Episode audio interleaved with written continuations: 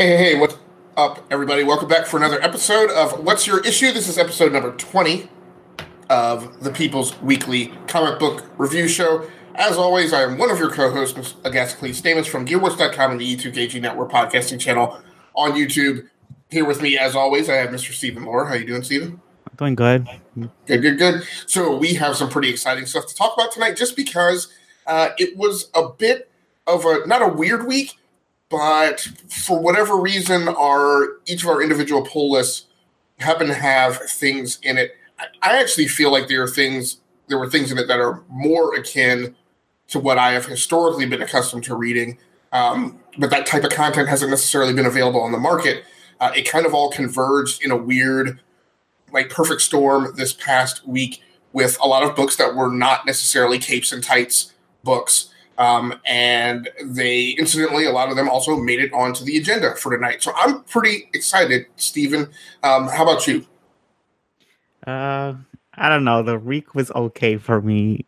I did have the same feel you did, but yeah, I mean, I don't know. I would, yes, I would. We don't. You probably read more. You probably read different books than I did, but yeah, well, we'll see. I think actually, I mean, I looked at the agenda. I think actually we read a lot of the same stuff. I yeah, I, I don't want to say. I'm not going to say that necessarily the review scores trended higher. I mean, we have definitely in the past month or so definitely had higher review scoring weeks, but it, it was just it's interesting in terms of the type of content that uh, that we both read and that wound up landing on the agenda. So, without further ado, let's go ahead and get started. Uh, first up in the reviews rundown tonight, and if you don't know the format or the stick of the show, here's the deal. The two of us get together on a weekly basis. We talk about anywhere from, I don't know, like maybe eight to 13 comic books. Six of them we review in pretty excruciating detail. Um, and that is at the top of the hour in our review segment. Then we talk about the one book for each co host that was our absolute best read of last week. And then we go through our honorable mentions, citing any books that stood out either for really good reasons or potentially even really bad reasons, uh, or just if it was a kind of a quirky book by a very particular creator um, that's like outside of their norm, we, we might mention that in honorable mentions as something that might be worth going to check out. Finally, we round out the show by running down our upcoming pull list for the next new comic book day, which generally is two days after we record, since we typically record on Monday nights. Heads up, be forewarned, this is a spoiler cast, so we are going to talk about the books in whatever detail we so choose without due regard for trying to keep anything secret because you can't really review something unless you talk about all the stuff. Now, for a particular reason, we might shy away from like a really big reveal.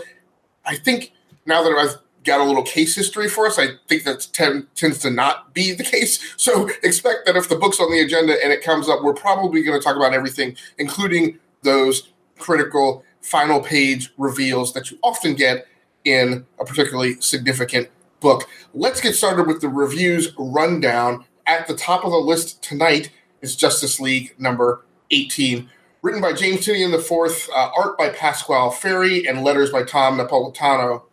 Uh, the situation in this one is here we go again with the Legion of Doom perspective, uh, and this is going, going on for quite some time. If there's a knock that I have against the book I've been mentioning over the last few weeks, that like I really don't know how much longer you can keep this up. This has been 18 issues now of just the Justice League and the Legion of Doom, essentially. And while the Legion of Doom is definitely like the pinnacle arch nemesis of the Justice League. I don't know that I need the Legion of Doom in every single issue of the Justice League. Um, yeah. This this time around, it's a little bit more of a talking heads issue. Uh, the first few pages, in my opinion, were kind of rough uh, because they were the the typical nonsense drivel that you get when two villains get together because it's it's about Brainiac and Lex Luthor and them like verbally sparring, and then eventually they kind of bond throughout the issue. Um, but the first few pages are just like the stupid, like, you know, you're stupid. No, you're stupid. No, I'm the smartest criminal mind. No, you're the smartest criminal mind. And I, it's like it's like the two smart kids, like in fifth grade, who like didn't really know how to do a good burn or what we called in, in my lifetime like cut down. Um, and like you know, it was just silly banter back and forth. Um, that's what the first few pages were like, and then then admittedly the uh, the uh, book then uh, very much matures, and you actually get this really poignant story of two admitted kind of geniuses um, in the DC universe who come at, th- come to their intelligence th- from different vectors, um, and but one of whom, in this case, Lex, has a more human ability to actually leverage uh, more emotional intelligence than Brainiac does. Um, I find this interesting because uh, it is a it is a thing that uh, I think you go through when you are um, more senior in your workplace or in things that you do. You start to consider uh, skill sets that you haven't leveraged. There's actually a really good book called The Leader's Shadow that talks a lot about you know in in the second half of your career leaning on um, skill sets that you don't have, and I kind of feel like that's a little bit of what Lex does in this issue. The art in this issue by Ferry is good, pretty solid. He's not the regular artist. He definitely came in maybe for a guest spot. He might be on for a few issues. Um, it's not the best that I saw this past week. That will probably go to X-O War, which we will talk about in the show. Um, but still, it's pretty good. Most of my problems were it floats a little bit in inconsistency, where he cuts back and forth between maybe two or three different styles. Um, the ones that were the most off-putting to me were the ones that were a little too cartoony. Um, it definitely started to kind of lean towards like a Dragon Ball Z kind of feel. Um, not, not full on uh, cartoony, but uh, but definitely leaning more in that direction. Um, but I will say the tone of the story and the art did pretty much stay in sync throughout the issue. Um, even when Ferry gets uh, a little cartoony, that doesn't really grate against the story. Um, and it almost felt like those shifts were were almost natural or organic stylistically to the scene that was being set um, in the script. Um, there's also a lot of uh, a lot of a feeling of um, League of Extraordinary Gentlemen kind of in it. Um, when you go back and look at uh, uh, his name is escaping me now, uh, the the principal writer on that book. Um, but, the, but uh, Alan Moore. Yes. Okay. Yeah. There's a lot of there's a lot of feeling of um, not, not, you know, the, the character models are a lot more rounded out. They're kind of very skinny and still like in League of Extraordinary Gentlemen, but but the place settings and, and, and how things were lit, especially, kind of felt the same. Um, and that's the one thing I will mention about Ferry that I did really like is that if you look carefully in the issue, there's there's points of um, of luminance in almost every single one of his panels, and he particularly uses that. There's not a ton of shadow work in the book, which is could probably be something that could be a little bit improved. But it, it, in many, many, many of his panels, he has a very specific point that the, uh, uh, that the that the light in the scene in that panel is originating from. I mean, he kind of plays with that as he goes throughout the panels, and I thought that, that was very interesting. Um, there are times where it feels a little bit overly, um, and particularly where the light is like so bright. Like I said, there's there's not a lot of dark panels uh, in the book. Um, but I thought that, that was of uh, interesting particular note. On the story side of things, um, the beautiful thing about the story is that it's not the norm. Um, you have two villains, uh, you know, admittedly after those first few rough pages, um, but at the end of the day, it's two villains who actually agreed to work together. You and I have talked over the last uh, uh, over this whole run where I say, you know, this this thing is doomed to eventually fall apart because you can never get villains to work together long enough because they're all ego driven, um, and at the end of the day, they're all going to you know, double cross and triple cross each other. You know, while the superhero side of the formula winds up sticking together. Um, so, uh, but but this is of particular interest because now you have these two arguably greatest criminal minds, definitely the two greatest minds that are parts that are part of the Legion of Doom, actually working together to achieve a, a historically unprecedented goal. Um, so part of the story in this is that like the, backstory and origin of Lex and his relationship with his father and who his father was entirely retconned. Um, very much similar to, and again, we mentioned this just last week, and I keep forgetting the storyline, the event in Marvel where Uatu, the Watcher, uh, is murdered and therefore reveals like all the secrets of the Marvel universe and everything that we were made to believe turns out to be like a complete fake. Um, you know, like Daredevil's father was actually wasn't a great man. He was actually like a, a physical abuser of his wife and his child. Um, and and you know, and Nick Fury is actually a life model model decoy and all this kind of crazy stuff. cannot remember what the what the name of that was, but this is it felt very similar. Sin, right? Yes, yes, yeah. original sin. Um, this felt very similar. I'm like, what in the flock is all this stuff about Lionel Luthor? um, but but I thought, but still, if you're going to make a choice, right, you're going to make a deliberate choice, and you're going to say, I, I need to do something in the story, and I need to move these characters down a certain path, and in order to do that, I have to reframe things that the readers think that they know okay, if you're going to do it, be bold about it, and uh, and they definitely and and Tynion definitely was. I mean, it's Tynion the fourth writing, but um, as far as I understand it, this is this is Scott Snyder kind of architecting um, the whole epic. Um, the, the, the, neat thing about it again is that this is Lex Luthor uncharacteristically being very vulnerable and and shedding a lot of his layers of defense and shielding um, in order to convey to Brainiac that there is a certain way that they need to proceed because Brainiac is heading down the same path that Vandal Savage was, and Luthor's kind of kind of uh, you know uh, lesson in the whole thing is yes, and and and I killed Vandal Savage, right? Now he's probably not going to get away with killing Brainiac, but but his point is still the same that Vandal Savage coveted um, the the totality the totality and the source wall for his own purpose and Lex feels like what needs to be done with this is, is it needs to reshape all of mankind. Um, Still, all of that being said, again, the critical problem with this is in, in all of this thing and all this wonder that you believe this is like Lex like growing, at the end of the day, you're left deadly believing that, you know, either Lex or Brainiac at one point is going to double cross the other one. And this is all a big setup and a big ruse. And in the next issue, we're going to find out that nobody was being as as true, you know, as they portrayed themselves to be. Stephen, did you read this issue? And if so, do you yes. have any thoughts, counterpoints? I actually or... like this one a lot. I okay. gave it, I gave it an 8.0 because I did okay. like the whole entire origin story with uh, Vandal Savage and Lionel Luthor. Yep. And I, I thought it was very interesting because it seems like, to me, they gave light on Luthor like more of the like the personality he had in Smallville. Okay, yeah, right, right, yeah, right, right. like he was like he was more involved with with um Lex Luthor's life and finding out the secrets of the planet and to me it seems like that's what he's doing in here and it's pretty interesting that he was working with Vandal Savage in this continuity and and uh I actually like the whole origin story about the Perpetuita thing. Perpetual, yeah. They uh Lex the reason why Lex Luthor wants this thing because it gives some secret powers to humans. And right.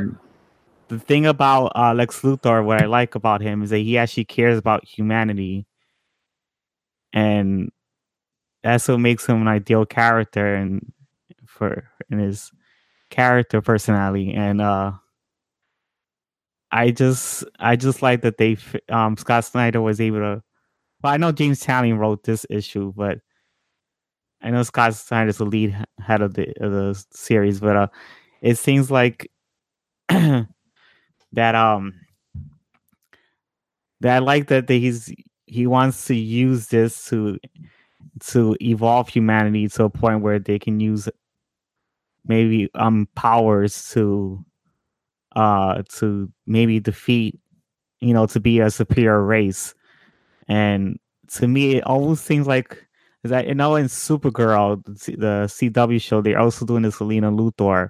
She's um been doing experiments on humans and trying to find ways for them to have powers and to become a superior race against aliens and this is to me is like the same thing here and I find find that interesting. I also do like that uh that is a contingency plan for Brainiac and I like that there's a reason why he will work with Brainiac in here. It's not just uh, a one dimensional viewpoint of him working with Brainiac. There's actually a a reasoning. Like he wants to use him as like a hard drive of knowledge space. Like he needs all his knowledge and he even acts. I mean, if he said that if there's any betrayal, I would, I will have a plan to kill you. Like I have a safe plan. So, you know, it was interesting to see see Lex Luthor's like, don't mess with me. I have I have a plan, so don't double cross me. And Brainiac was kind of uh scared and he was stumbling about what Lex Luthor has in plan for him if he double crosses him. And I thought that was pretty interesting. It was very solid work for me.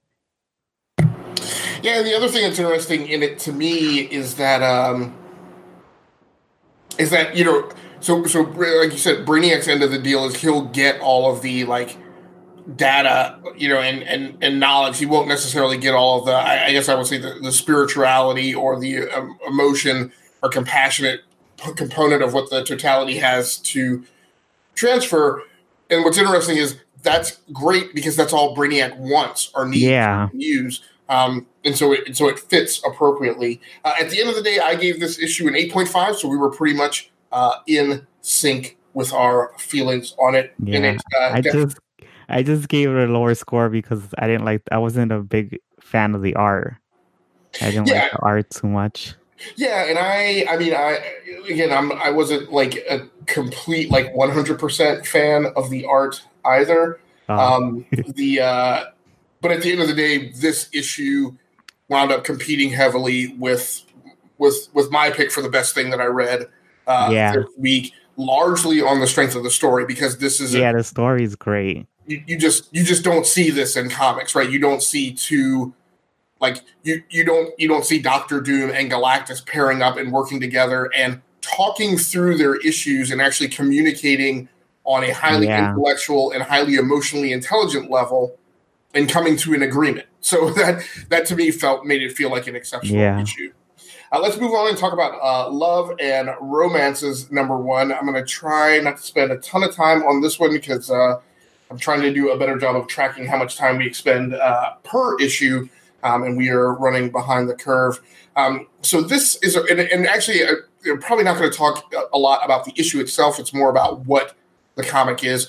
So way back in the day, I didn't go back and look at the history, so I can't put my finger on it. But um, Stan Lee and a bunch of his buddies at Marvel actually did romance comics. It was a thing that uh, that for a time didn't exist in comics, and they brought it back. Um, and then it faded uh, again, and then they're bringing it back again. And an interesting thing that I've been thinking of recently, as I think about like what what do like comic book nerds and and and geeks like the male ones particularly always complain about it's like man this movie was great but it had this whole romance arc in it and i didn't really want any of that in it and i thought about this because because because i have kids and i'm you know thinking about like you know how to communicate and convey things to them. And uh, and there's also this discussion in, in games which kind of um, uh, kind of hinges on this as well. And and the thing that i've been considering is like what when when you're when you're a kid, right, or even uh, into your teens, and you daydream, right, or you go to sleep at night and you kind of jumpstart your own dream, thinking about like the, the the like the things you would love to be, you know, many of which are impossible. Um, but I'm like, when you were a kid and you thought about being a hero, I don't know about everybody else. A lot of for me, like in my teenage daydreams of like being a superhero, was about getting the girl or the romantic interest. I'm like, if it weren't for that, like I, I didn't imagine being Spider-Man just to be Spider-Man, right? I didn't imagine like being a hero. You know, there was always some some romantic objective on the other end of that, and and I believe largely that that's how people like formulate like you know their their like and joy of these things. So it's apropos, I think, that that that Marvel is bringing this concept back. Um, how the book is packaged is four individual short stories. Uh, um, uh, you know, so the first one is the widow and the clockwork heart. Uh, so the talent on the book is a huge number. So uh, let's go ahead and run through it. The, the first story, the widow and the clockwork heart, by Gail Simone, uh, R- Roger Antonio. I think I may have written the name wrong, Mm. and uh, Jim Charalampidis. Um, the second story, Heartbroken from Beyond, Margaux Motin, uh, Paco Dorling, Carter, and Lee Loughridge. Uh, French Quartered by Dennis Hopeless Hallum, which is weird. I need to look that up. He previously went by Dennis Hopeless, and I don't quite understand why the third name is. So I don't know if that was like a stage name that he was going under before. Yeah, it was just Dennis Hopeless. Yeah, I, I never noticed. Well, the hope in, in this book, he's, he's it's credited with hopeless in quotation marks. So yeah, there's some story behind that clearly. Uh, uh, Anna Paula uh, Martello and again Jim Sherlin Peters, uh, and then Gone Like the Wind by John Adams and Tamara Bonvillain. Uh, all the letters were done by Travis Lanham. Um, and so it's it's kind of this uh, weird kind of like Twilight Zoney kind of love story stuff, as you would think, because it's comic book still, right? Uh, I think maybe the yeah. most interesting is the first one by by Simone, uh, where the preposition is is that in the future, um, in order for uh, humans to cope better with society, um, many times they will use robot surrogates um, for those members of humanity who have difficulties in finding love um, to help them through like a tough time. And in this instance, uh, there's a human male who, uh, who whose wife died. Um, and then apparently there is like a grief council, which will potentially assign you like a robot romantic interest to help surrogate you through some of these times. And, and it may be temporary, it may be permanent. Um, what's interesting in how the story is framed is when the story kicks off, you don't know which one is the robot, whether it's the, the man or the woman. And uh, there are several panels where uh, apparently inside whoever the robot is, there's a small, I guess, human, small being of some type who is like pulling all the switches uh, and then cueing the robot to like kiss or hug or do something. Um, and then you get to the end of the story, and uh, it turns out that the man is the human and he breaks up with the robot and says, "Thanks you," you know, basically says, "Thank you very much for helping me through this tough time. Uh, now I've met somebody who's human, and that's who I want to actually go be with." Um, the robot actually has uh, an an emotional response or the equivalent thereof, and, and basically suffers like an operating system crash, um, and then. Uh, then it flashes to a panel of the person, the little person inside her, who feels horrible um, because this is a thing that apparently these robots go through is they they develop some type of feelings of familiarity at least with the romantic interest and then if they are left um, they actually just like can't emotionally cope uh, and then basically they have to be rebooted and then they're able to, to move on again. So it's a very interesting story. Uh, heartbroken from beyond was uh, was was was one about uh, a, a, girlfriend fiance young wife who died the husband was left behind and um, every time, and he refused to let her go, and so it, and so her ghost was trapped on the earth. And it's a, it's a complete short story of entirely silent panels, which I thought was incredibly effective. Um, and basically, what he eventually figures out through trial and error is that every time he holds on to something physically that was hers, um, he can see her ghost. Uh, and then the story ends quite um, sadly with him coming to the realization that he's the thing keeping her here and then he boxes all her stuff up and closes the lid to the box, and then she's able to move on to the afterlife. Um, so it's like, you know, it definitely gets you right in the feels. Uh, French Quartered is a little bit macabre. Um, it is about a young Southern belle who, uh, whose father like literally keeps her imprisoned in her room, um, sleeping on her balcony with a shotgun. Um, she has found and fallen in love with with a young man who um, who has convinced her to run away from him, run away with him. Uh, the night that they're going away, the father actually puts like like booby traps her balcony with columns that actually have like sharp spokes on them to actually kill someone um, who attempts to climb down from her balcony. Uh, she goes out to meet the guy. The guy isn't there at the meeting place. Uh, what he has actually done is he's tricked her, I guess you could say, into coming to meet him to get her out of the apartment so that he can go back and kill the father, who he knows yeah. will never let her go unless he's dead. Um, and then when she comes back, he's there and says, "Okay, let's let's go ahead and go." Um, so again, very, very Twilight Zone, Outer Limits kind of stuff. Uh, and then I don't actually remember Gone like the wind. I don't remember it. Yeah, with, uh, it's with uh, the guy. The guy wants to. He. I mean, there's a couple that wants to live forever, oh, right, right, right, right. They decide to go into robot bodies because there's a there's a chance that they can experience true love forever. Right. And they they get robot bodies, and for some reason the wife.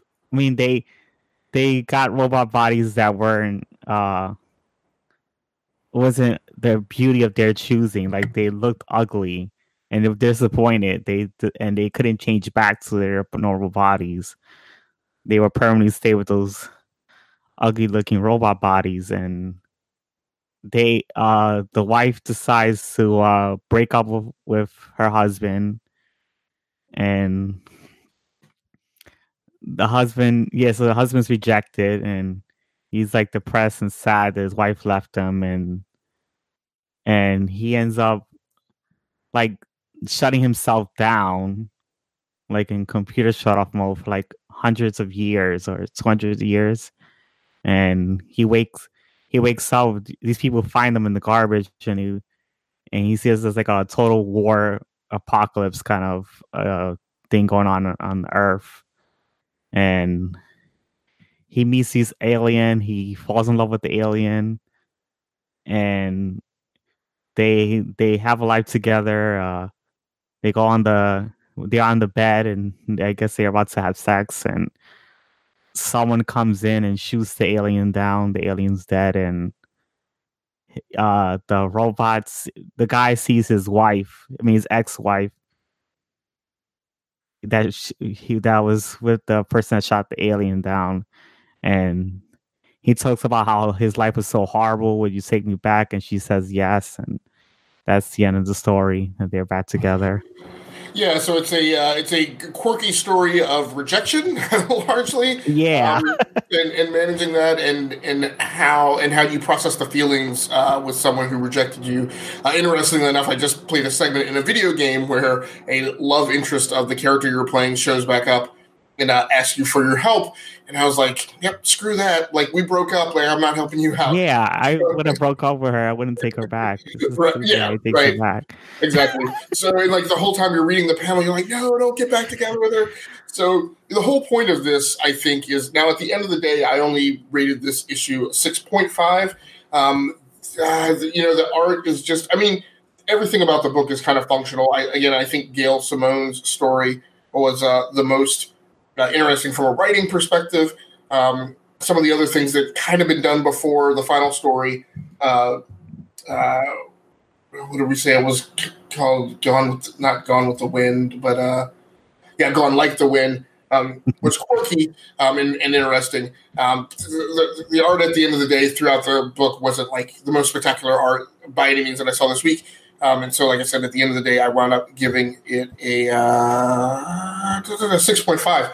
Um, however, I find it interesting from its positioning on the market. Um, that it is something different. A lot of people like a lot of these kind of small anthology kind of books um, that yeah. mirror a lot of kind of the way pulp fiction used to be uh, back in the day. Um, I'm, I'm, I'm interested to see if it, I mean, I think it might have enough sales numbers to keep it going for a little bit. I don't think it's going to be some monumentally long run. Um, yeah. But, uh, but it's interesting positioning, and it's it's it's maybe most interesting because it it heralds a change in the demographics, a successful change in the demographics of the readership, which all the publishers have been trying to push for. You know, Marvel and DC have been making changes to try and expand the pool of demographic of the type of readers they attract. I wonder if they're doing love and romances now because they they've hit a, a goal metric that tells them, okay, now now the pool of readers is sufficiently diverse that we can launch something like this and and it can sustain for a while. So um, yeah. I thought it was pretty interesting. Uh, did you, you? So you read this? What did, what did you wind up scoring it, Stephen? I give it a six point five. Okay. I just I didn't like it too much either. The only one that stood out for me was uh, Heartbroken from Beyond, the silent one. Right, right, right, right. I did like that one a lot, and the other ones were eh, okay. I didn't like them too well. But yeah, the one that stands out is uh, the silent panel ones because I don't know for some reason the story was, was much more interesting there and didn't need to tell any words, which was I found pretty interesting and I yeah. still enjoyed it. And it's it's not a story that hasn't been done before, but the fact that it was done entirely as silent panels Um, and the way in which he kind of evolves through figuring out what he needs to do was the thing that was kind of heartbreaking in it. So uh, let's go on and talk about American Carnage number four. Uh, both of us read, and I'm very interested to hear your opinions on this. Okay. So yeah, um, I'm going. There's American Carnage number four. The writer is Bryan Hill. Artist is Leandro Fernandez. Um, the colorist is Dean White, and the letters is uh, Pat Brosseau. And the story with this one is that uh, from the last issue, it there was like a a uh, Richard White Wright, the main character. He goes to his lawyer's house because of some incident that happened in, in the last issue, and there's a shootout in her house, and there the there's a shootout, and she the the house is shut down, and they they try to go see after shut shootout was over. They went to go see he was doing shooting, but you don't find it. They just saw a cross, a burning cross, on the on the on the on like some tree posts. Yeah, so they saw a burning cross there. They try to. They I guess in this issue they call the cops and the police was investigating the the crime and yeah they was investigating the crime and the detective decides to talk to uh, Jennifer Morgan, which is Rich's lawyer. They they decide to talk to each other and find out why is was there a burning cross on her house by her house because she's a white person and he, he was talking about how these things don't normally happen to white people was this anything had had to do with your father and she said that she she is she said that she I mean, you could tell that she feels uncomfortable with the way the detective is speaking to her because he says that this doesn't normally happen to white people with the cross, and I guess she didn't like that approach there. And she said that she was being very secretive. Like she said, like she knows it has to do with her father, but she didn't want to confront it to the detective. So she's pretended that uh that she's she this has nothing to do with her dad, that she doesn't know she's trying to she's gonna try to figure out what's been going on on her own. So the detective decides to leave her alone, and it cuts off to a part where Richard is talking to Jennifer's daughter, and he tells her look the, the daughter is, is wondering why do people want to hurt her or hurt her mother or why the world is so messed up like she thought that the world was you know, I guess sunshine and rainbows, but it really isn't. So uh Richard decides to tell her like a story where like there's like a castle, like some Disney type like some Disney World type castle and you she, he tells her you could walk into that try to walk into that castle but you'll never reach it because there's a whole bunch of monsters in your way in your path and that's how the world is like. There's always there's always that good place you want to get to but you can never get there because there's always dangers interfering with your life trying to be in your way. So it's like a an analogy or metaphor kind of story he was telling her of how life actually is which i thought was pretty interesting. I like that aspect. And um they go in the car and and Richard is wondering why he's talking to Jen about what's the situation, why there's people uh, attacking her, and and she just kept being secretive about it. She didn't want to tell him anything, and yeah, he kept hiding the secrets, and she kicks him out of the car, and and decides to keep her like she curses out at him, kick him out of the car, and she just runs off. And then there's a scene where the father is talking to the uh, one of his associates from the white supremacy group and uh apparently the the guy is um is mad at at Jennifer's father, which his name was is Wynn Morgan. Yeah, he's mad at him because he's working with the cop and for some reason they found out the cop is actually half black, and they feel uncomfortable that he's working with him or that his daughter's working with him. So they they want they want him out. They want him they want the they said they want him to not either to not work with the black guy the, the cop that they're protecting or yeah to to leave the group or not or to don't work with him at all they don't want him involved in this in this war between people and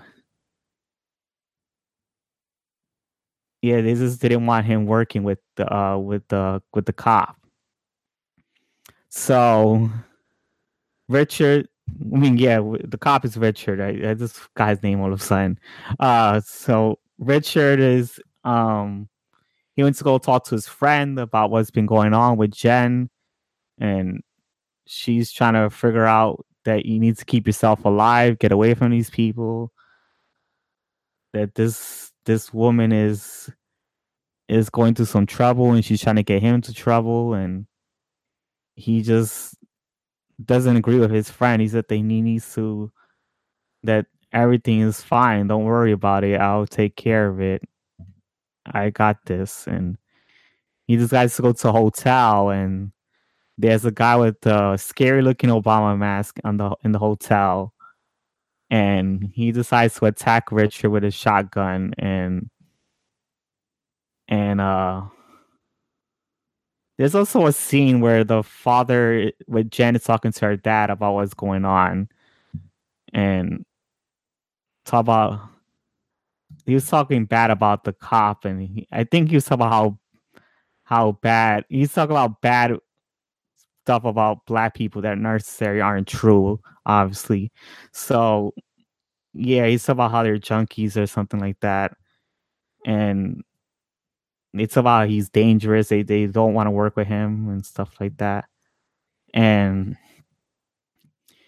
the the the back it goes back to Richard in the hotel and he ends up getting shot with the shotgun and Richard's on the floor and and the this the issue ends there. So um I end up giving this issue uh uh 8.0 because I really did like the. It was a very exciting issue to me. I did like the conflict that's going on, and it's pretty interesting to see that the white supremacy group did find out that Richard was half black, and it's sort of affecting the white supremacy group to uh, split because I know they were. I was thinking that I'm not so sure that Wynn's plan was to Wynn and Jen's plan was to find a way for Richard to get caught in some publicity, like some social media where because people assume that he's a white man, but he's actually half white and half black, and they're he just looks white on the outside, and they're just trying to like get the social media rampage of, I guess, of a white man shooting a black cop. I mean, not black cop. I mean, a white, not white man. Uh, a black. Uh, it's Richard being half black and half white. I mean, him posing as a white man shooting a black guy in the. Because I know the sto- the story is that he shot a black uh, innocent black guy, and the the story is evolving around that. Is that that they thought that he shot the guy for racist reasons and and there's a whole entire conflict of him he lost his cop um his license to be a cop because of this whole controversy and and I think there these two people his lawyer and the, the lawyer's father is trying to pit him in a more bad more bad reputation with the cop about him shooting a uh, black man. So, so explain. So explain something. To who? So I don't know. You may have mentioned it, and uh, I was trying to get the social media outside so I may have missed it. So this is a Vertigo book. Yeah, it's a Vertigo book. Who is this comic for? Like, who is the like who is the primary audience for this? I think it's uh because to me it's more of a political book. I mean, Okay. the So writer the writer is Bryan Hill, and he's a black guy, and and I saw I follow him on Twitter. Okay. I actually liking his book a lot, and decided to follow him on Twitter to see him he could discuss any points of it. And it seems like it's uh, a political statement on how racism is now in in today's world. Okay. So it's a, it's it's a bit of a political socio. I, it, it read to me like like a like a noir comic, like Yeah. almost like a hard boiled like hard crime kind of kind of book. And I, I I had I struggled a little bit to kind of nail it down. Um, and I think for one of those reasons is like I'm trying to put it in a genre to figure out like how to approach it and get my arms around it. And I struggled with that a, a, a little bit. Um, I, I thought the most interesting things were this relationship between um, the main character and the the the daughter of the leader of the white supremacy organization, who clearly has feelings for him, but also like like is like is kind of semi rejecting him or whatever. So, um, and Well, then he's not involved in the white supremacy group. It's just that the lawyer that he works for, because he's trying to get himself not guilty for the right, for the crime he committed as a cop. Yep. In the previous issues, so, uh, so yeah, because he he said that he killed he shot the guy the black guy by accident. He didn't shoot him on purpose, but the media portrayed that he did shot him and he was like a racist white man, but he really isn't.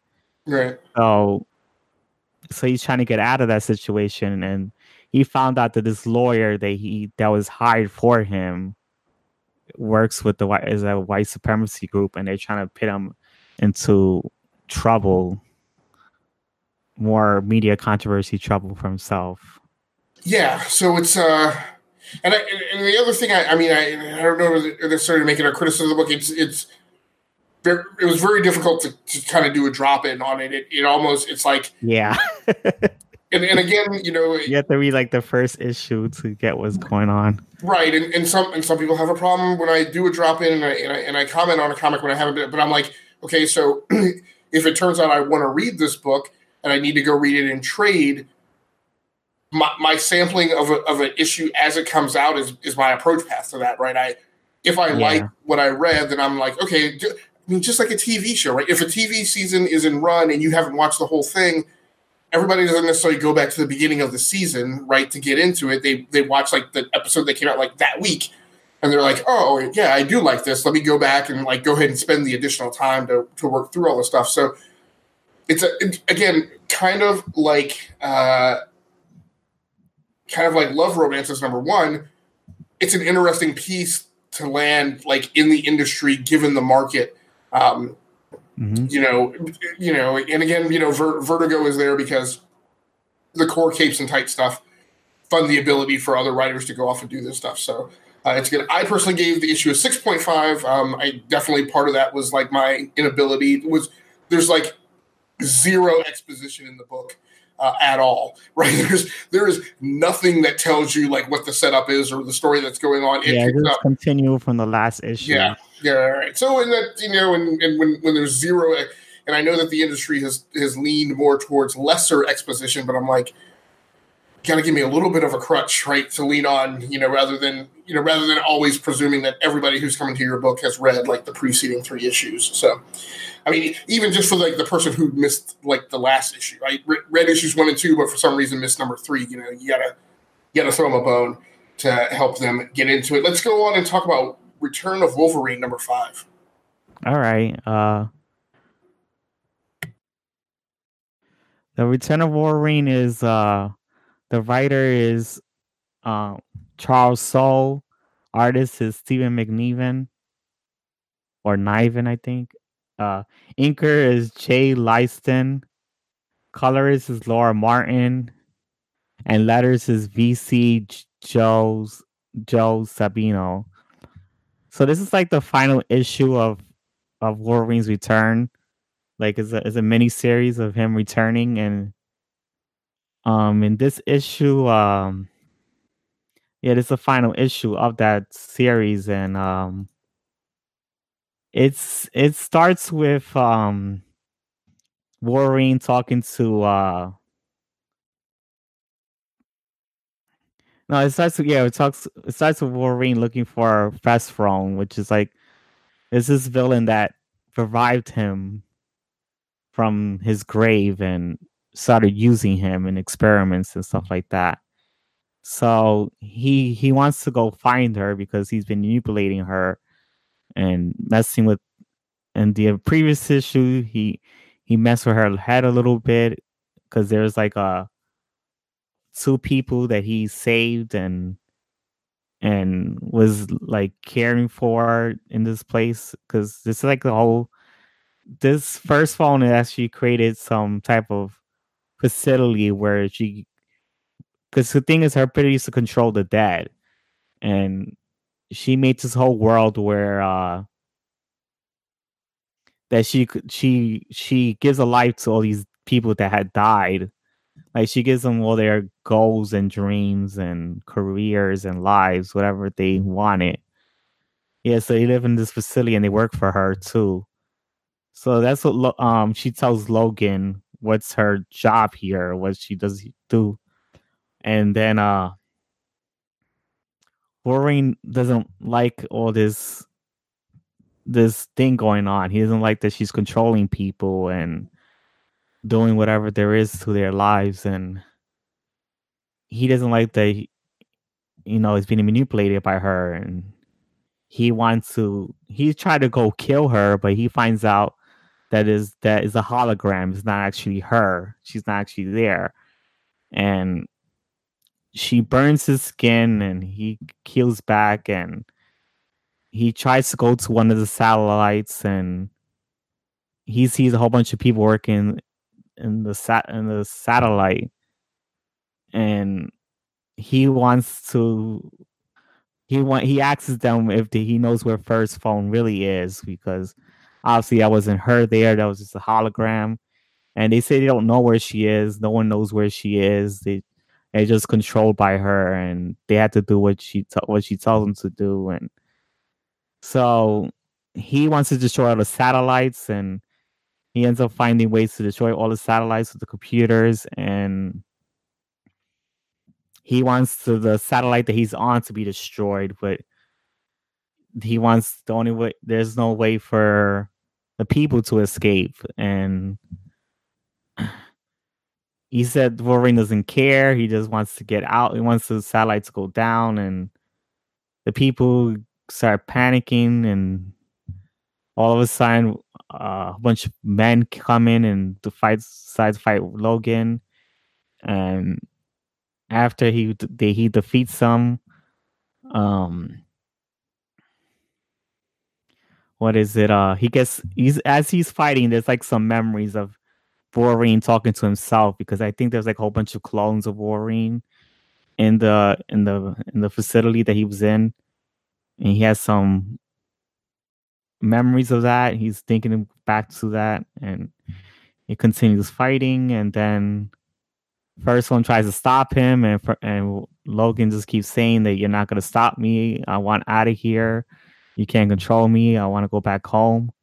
So she decides to uh let him go, but she says that she's gonna do something to him in the future, and she doesn't uh that she's he's not gonna like it when he has when she has control over him against like people that are close to him, and they're not gonna realize it if it's Logan acting this way or is her doing the, the work and and he just wants to get out. He just the satellite burns down and they it shoots down and then it shots it goes into the ocean and there's like a boat and and Wolverine ends up on that boat and then the story fast forwards to um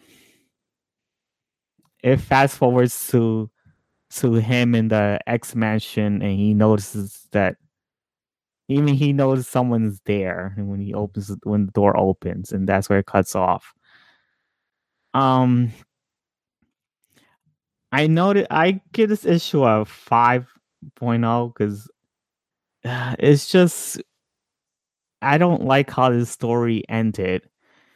Cause to me, it's just like to me, we're, uh, Logan did not have any sympathy for those people that were in the satellite. He just didn't care that they were gonna die there, and the satellite just burns down with the people in there, and it's just like, okay, Wolverine, you're not gonna care about those people. I actually thought you cared about people. You said it earlier how you care about these people being mind controlled by her, and all of a sudden you don't care about those people that were in that satellite and let, you let them get burned as they enter the earth because the satellite ends up being destroyed. and yeah, and those people don't escape, they end up dead. So I just didn't understand that. And to me, it didn't seem like Logan at all. So uh another thing is that uh he doesn't what bothers me in this entire story is that uh they I remember in the last issue um Logan finds out about first um the Persephone, the the the villain that's under this whole operation. And the X-Men went to go they find out that Logan is here and they go save they went to go to go save him and they couldn't defeat the soldiers that were fighting I mean, they couldn't they couldn't defeat the soldiers and Logan because Logan was mind controlled and he was. I'm not sure. I'm not sure it's mind control, but she has the ability to control the dead. So he was con- she was controlling him to fight the X Men, and all of a sudden the X Men decide to retreat. They decide to evacuate, and they don't even bother saving him. They just leave the situation, and it's just never return back. And it's just, uh, because to me, I don't I thought the X Men when because Kitty Pryde mentions that she's not gonna give up. She's gonna save. She's gonna do whatever she can to save or to save Logan, and she just doesn't. She gives up, and everyone decides to retreat to the the, the facility that they, Logan was in, leave him there, abandoned, and it's just to me it seemed very out of character. I I sort of not like. I like the first three issues, but the fourth and fifth one just was garbage for me it, the art is great. I love the art by Steve McNiven, but the story just not good for me, and I just didn't enjoy the story anymore. Uh, and it's just uh this whole editorial with Wolverine because it's just you don't know. There's different continuities going on with Logan, and Logan was in Infinity Wars, and uh apparently in, when I read Infinity Watch number one, the spoilers, uh you find out the Wolverine Infinity Watch issue. The you find out that uh the Wolverine that was in Infinity Wars, the, the event that came out last year, was not Logan. It was a different alternate Earth Logan that had the Phoenix powers. And he was giving the Infinity Gems to different people. And it's like, ugh did they just come out with this in the last minute because the story that was Return of the the story that Charles Soule came up with for Return of the Wolverine was not the same story that that Gerry Duggan had in the Infinity Wars. So they decided to come up with this bogus story that oh that that wasn't Logan, that was a different Logan from who knows where because they haven't explained where that Phoenix Wolverine comes from. He is just some mystical Wolverine that came out of nowhere with the Phoenix powers.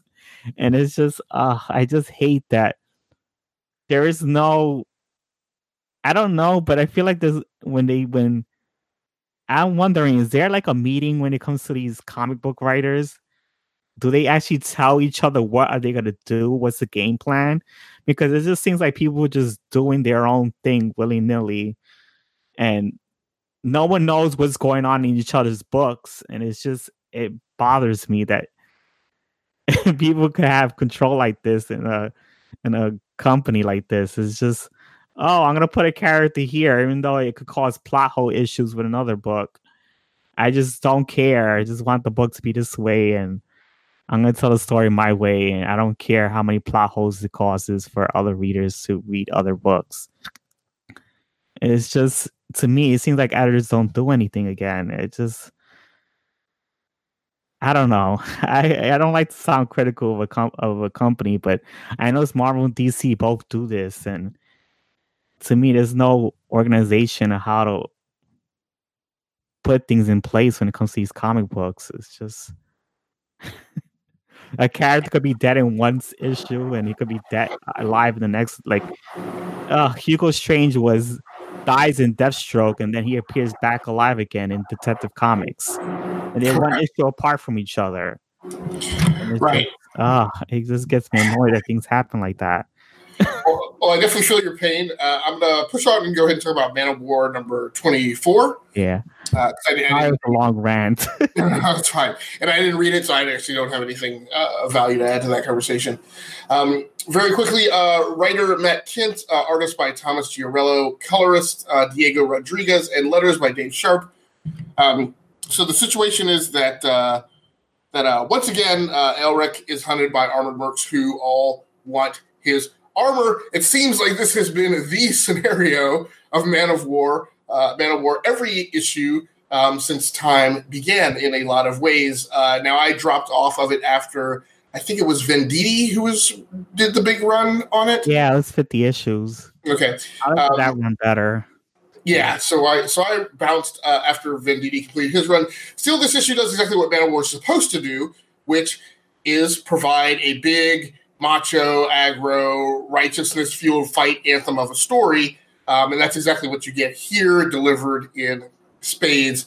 So, uh, so the story features the kind of villains that you love to hate. Uh, they're arrogant. They're kind of dillwads, the classic sense of the term, who inspire you to hate them and wish them to be gone. There's really not a ton of complexity in the story, right? It's just look, there's a bunch of bad guys and they want your armor, so either fight them or they will take it.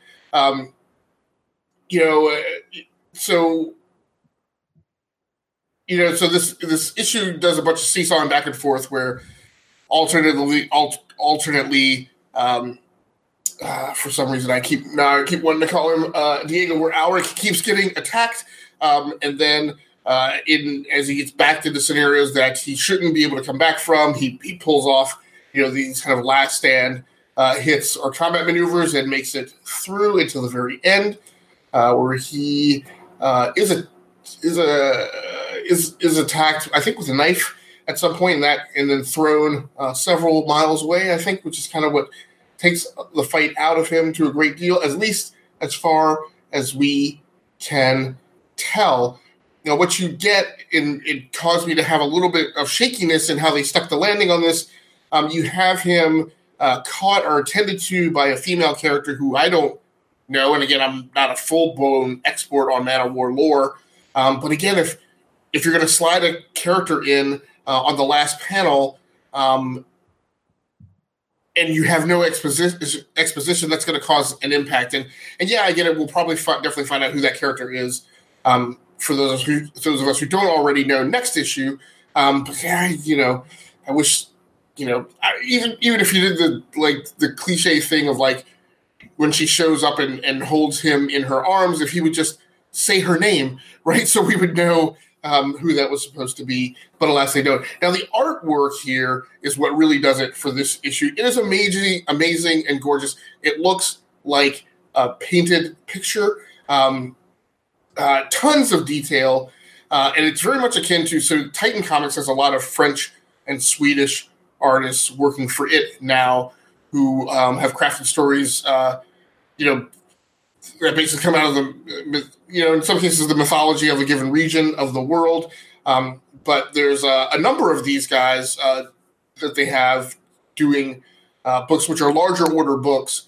Um, you know, War of Crowns was one of them that I read earlier this year, and then uh, you know the girl who I can't I can I can never remember what the titles of those books are um, but they did uh, another, um, you know, the follow up is kind of sequel to the first four books or whatever in comic book form. So that's a new arc on its own. Um, but that's that that art reminds me of what um, uh, uh, uh, Giorello does in this comic. It's the art's just exquisite. Um, it's uh, well formulated, beautifully colored, uh, all sorts of trappings. Um, of, of like I said, painted portraits on every panel. So almost every panel in this book, you could pull it out, put it on a canvas, frame it, put it up in the hall, and I think a lot of people would buy it. Um, the panel work here is really good. Um, it's also inclusive of a round shaped vignette and letterbox panels, um, which I thought was really interesting. Um, it's kind of like what, again, the, the book, this is a regular 24 page issue. You pop it open and flip through it. It looks to me like a graphic novel uh, easily. So at the end of the day, I also gave this issue an 8.5. Stephen, did you read this issue and have any differing thoughts no? I didn't read this issue because I dropped X-O Manowar. Because you were unhappy with it up until this point, yeah.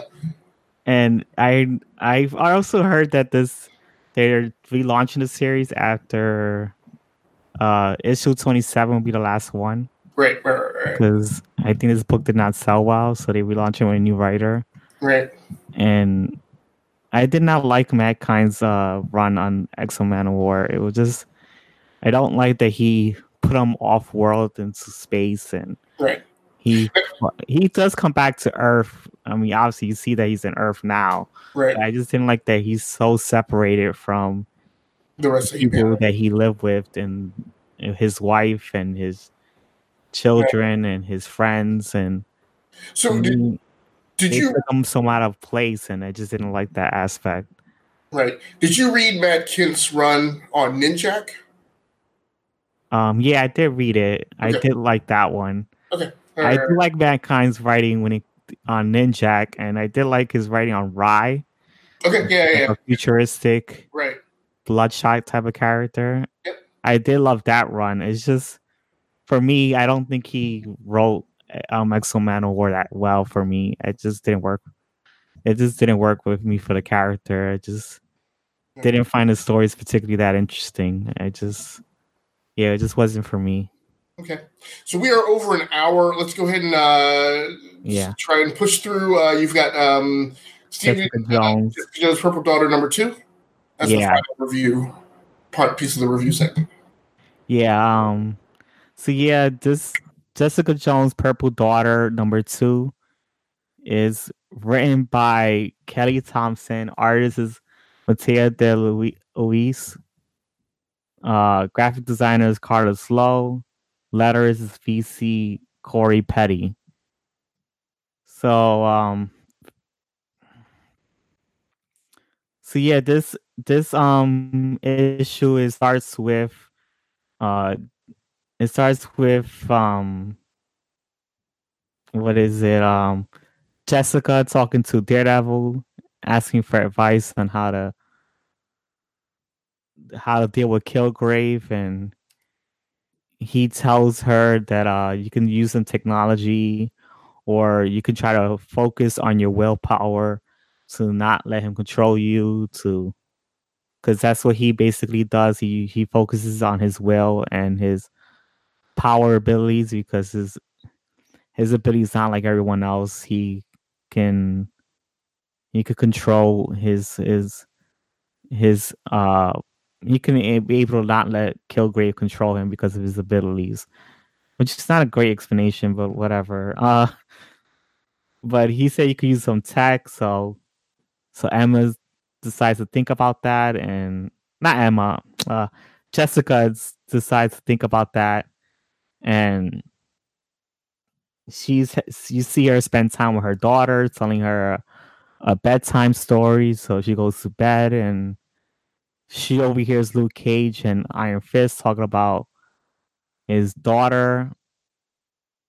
Yeah, he talks about his daughter. Luke Cage is wondering if the kid was his or yeah, if the child was ever his or is it Kilgrave's? And Jessica is just hearing over that. She starts crying and she's going through a series of emotions there. And she walks in and just they notice that uh she heard everything that they were talking about and he said um, Luke Cage does talk about he's gonna take care of the kid. He doesn't care if it's Kilgraves or his. He's gonna he's gonna do what he has to do. He's a father, and he's gonna be, with Jessica no matter what.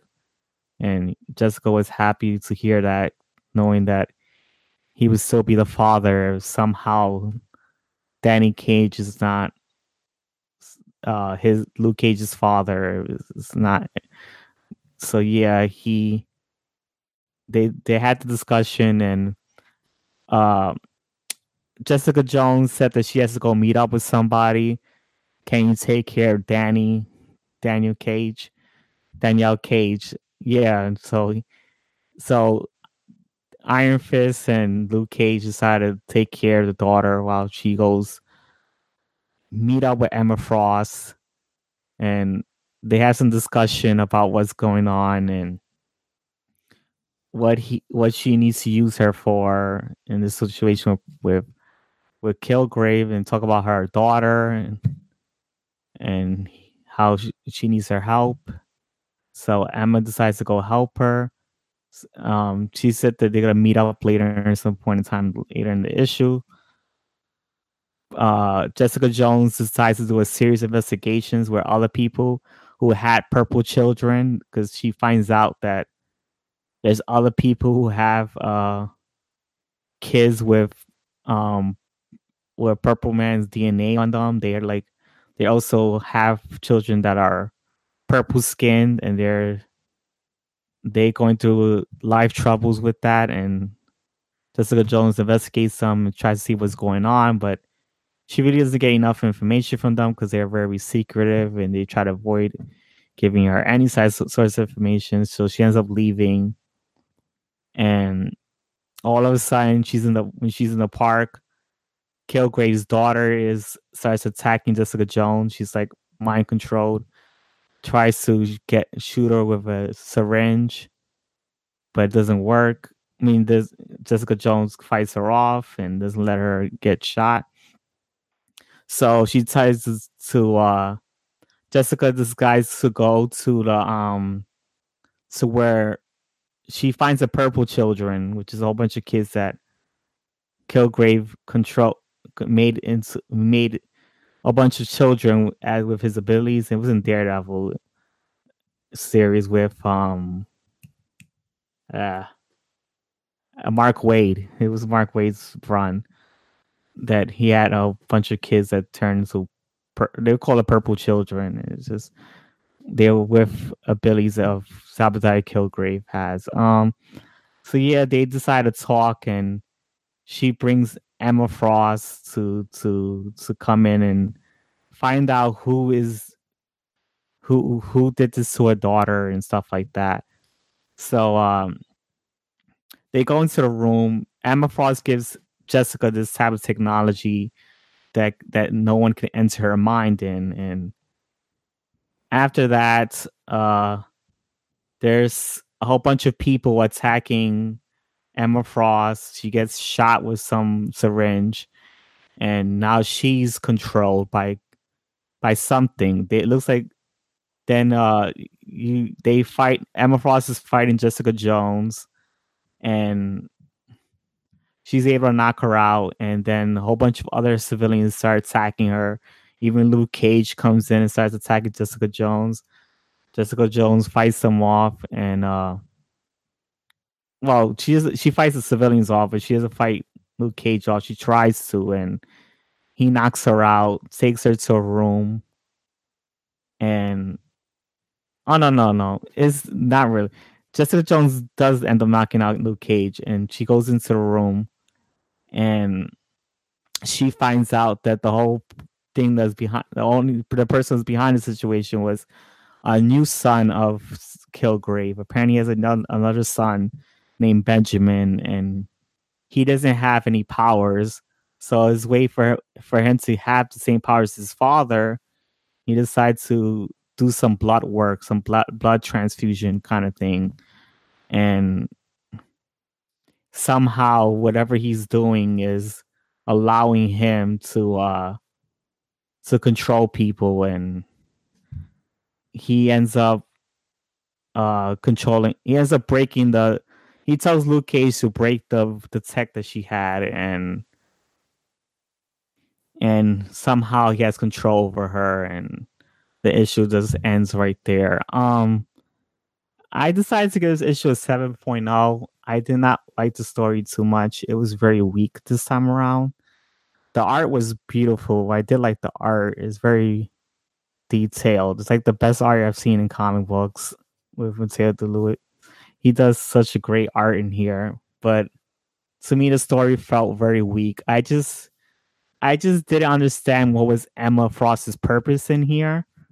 Like it just complicates things because to me um Emma Frost she and her personality is uh, like of a way like she's not gonna do something for someone willingly unless she's gonna gain something in return. She doesn't just because she's not the type of person. She does care about people in some way, but she has some selfishness that she wouldn't care about someone fully. So it's just weird that Jessica Jones is not gonna give her anything, or she's not gaining anything in return for Jessica, and she's just, oh, I'll just do this for you for no reason at all whatsoever.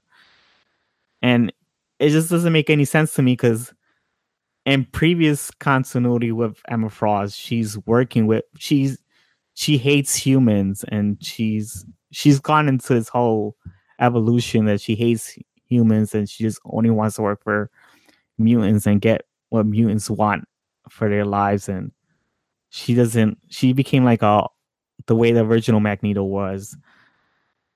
So it just seems kind of weird that she's working with Jessica, and Jessica is like, she's superhuman and she's not immune at all. It just seems weird that she's working for her and has some compassion towards her. To me, that's not like, to me, this is not like how Emma works for me, especially not the stage that she's in right now and the turning point of her character.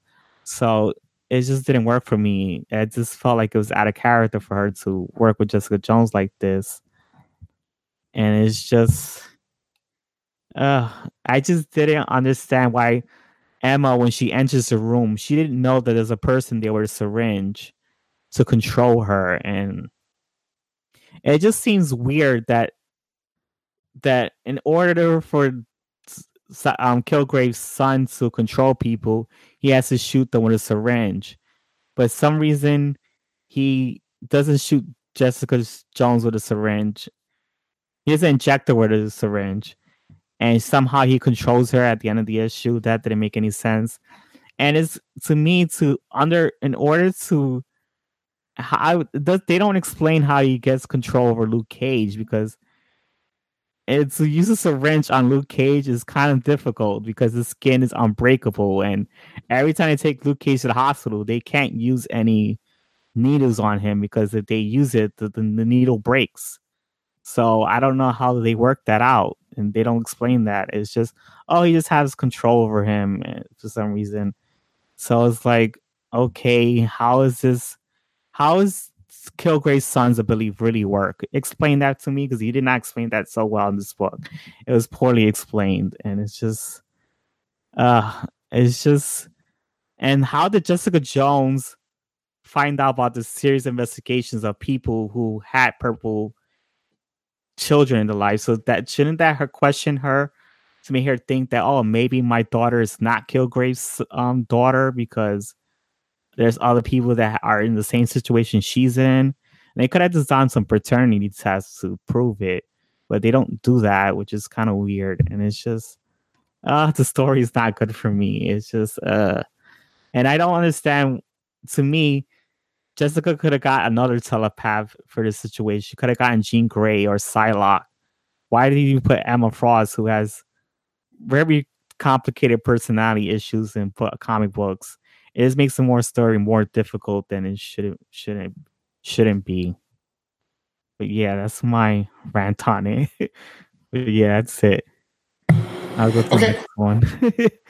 yeah, well, why don't we go have you go straight into the best thing that you read last week, and, and like I said, let's try and uh, push to uh, to wrap things up. All right. Um, the next issue is Miles Morales, Spider-Man number three.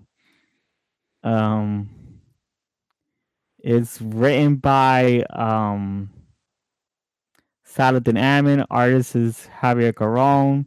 Colors is Daniel Corral. And letters is VC Cory Petit. So um, this story is still going off a of last issue where Rhino ends up Rhino and Miles Morales ends up meeting Captain America in the same area where they find the kids being kidnapped and using powers, whatever. So in there, they uh, they, they Captain America and Miles Morales and Rhino start working together. They try to figure out where they could find the facility of where all the kids are. So they do end up finding the facility where all the kids are, and they run into this villain called a Snatcher, and they fight him off. Yeah, they fight him off, and uh, after they defeat them, they actually find the kids that they were that were missing, and they call the cops and they take Snatcher and they decide to end the day. It's it's a very rushed story. They end they end the day there and uh what is it? Captain America said that he has some congresswoman to to help the kids find their parents and return home. So Rhino ends up finding his his his niece and the situation is solved and Miles goes back to school and finds out that the the girl that he's talking to she says that oh my brother is home they found him finally and they they end up after that conversation was over he takes out to the movies and the issue ends there so I decided to give this issue a 9.0 because I really like how Miles is written in this series. And I know I'm not sure people are is I'm not sure there's be any controversial, but to me, I did not like Spider Verse that much because to me they changed the character Miles. I didn't like that that Miles was into art in the that movie it kind of lost my interest into that movie because to me miles is more of a science kid and to me they even show that in the marvel spider-man cartoon that's gone on the disney channel that that uh he's into science stuff like peter parker and i i like that element for for miles and he's very intelligent in that stuff and in this book, they actually show him being into science stuff. It's just like very interesting because there's a certain part in the storyline in this story that uh when they go to find out um where the facility is with these kids and um uh Miles starts speaking in scientific terms and I I like that about him that he actually showed his science work in here. Like he noticed there's some thing called pegboron sulfate, something like that, and uh, he does some. He finds that on the floor and and does some like he's able to find where he is a finding the lead to where the trail is, where the facility where the villains are, where the villain is with the children so he uses his scientific skills to or to get to where they are, and I actually like that, and I have some appreciation for that, for that, for that. And I'm just glad that you know that Saladin doesn't change the character because I know some people are requesting to have the character that's in the Spider Verse movie and transfer over to to um the comic books, and I don't agree with that because I don't like the idea of changing the character just because they don't find science that interesting. They just say, "Oh, art is more interesting than science" for some reason. I just didn't appreciate that change to the character. I didn't want that to transfer over the comic books. So I'm kind of glad it's not there. So cool. So, so this was the best thing you read this week. What, what was your score on this issue? I gave it 9.0. I just like the art and I like the story with Rhino. I did like the Captain America, he did not know how to use technology. I, I really appreciate that. That he needed Miles' help to use technology, and it just worked so well with the characters, relationships. And Snatcher was a pretty interesting villain to fight. They the characters struggle with him, and he has some cool, interesting powers. And overall, I thought it was a very interesting story, and I did like the human the human aspect of Rhino on it is just very human story for me. I really appreciate that. So yeah, that's about it. Cool, man. Very good. So for me, the uh, the best thing that I read last week was uh, of War number twenty four, which we already talked about uh, at length. Uh, so for my honorable mentions this week, uh, we had Justice League number eighteen, which I think I mentioned I scored an eight point five. Um, the one uh, addition in my honorable mentions was uh, Incursion number one, a Valiant comic uh, written by Andy Diggle uh, with pencils by Doug Braithwaite, and uh, my review score on that was uh, was an 8.0. So o- overall, a pretty good week. Uh, Stephen, what were your honorable mentions? My honorable mentions was it was 8.0 all the way across. Um, it's Black Widow 2, Black Order number 4, and Unstoppable Wasp number 5. I all gave them 8.0s. That's it. Okay, very cool. And for my pull list uh, for the upcoming week, I'll be pulling uh, Detective Comics number 999, uh, Fantastic Four number 7, Superior Spider Man number 3, Life is Strange number 4 uh, from Titan Comics. Uh, Forgotten Queen, uh, I'm not sure exactly what number is. I have number one. Number one. Okay, It's the first issue. Okay, I thought I thought it may have been out. Um, so yeah, Forgotten Queen number one, a another comic by Valiant. Uh, Daredevil number two, which will be my first drop in on. Um, is it Zdarsky who's on it now? Yeah, Zdarsky, Chip Zdarsky. Okay. man. Uh, Savage Sword of Conan number two, Sideways number thirteen, The Flash number sixty-five, and The Terrifics number thirteen. Stephen, go ahead and take us out by uh, running down your pull list for the upcoming. All right, my pull list is Action Comics number 1008, Age of X Men, The Extremists number one, Adventures No Road Hall number three, Batgirl number 32, Batman Beyond number 29, The Books of Magic number five, Captain America number eight, Captain Marvel, Braver, Braver, no, Braver, and Mightier number one, which is just a one shot. Um, Daredevil number two, Detective Comics 999, The Flash number 65, Forgotten The Forgotten Queen number one, Freedom Fighters number three, Invaders number two, John Wick number five, which is the final issue. Uh John not John Justice League Odyssey number six, Marvel Comics Presents number two, Outcast number 39, which is Image, uh Suzanne number three, Sideways number 13 is another final issue of the series. Uh The Silencer number 14, Star Wars Dr. Aphra number 29, Superior Spider-Man number three, The Terrifics number 13, and X-Force number three. Okay, that's it. Very cool, man. Well, thanks everybody for joining in on this episode of uh, What's Your Issue, episode number 20, where we briefed the comics that shipped the 20th of February 2019. On behalf of myself, my co host, the E2KG Network podcasting channel, and the Rounding Off Infinity gaming channel on YouTube, that's going to do it for us. My name has been Agastly Samus. Until next time, take care of yourselves, happy hunting, and stay safe out there. We will see you guys right back here next week to talk about those nice, juicy comics that we just ran down in our pull list. So, uh, if you have any thoughts or opinions on anything that we discussed, or want to uh, suggest a, uh, a piece of content, or uh, you know any um, improvements that you'd recommend, uh, hit us up on Twitter at uh, E2KG Network. Thanks so much, everybody. That's going to do it for us. We're out. Later.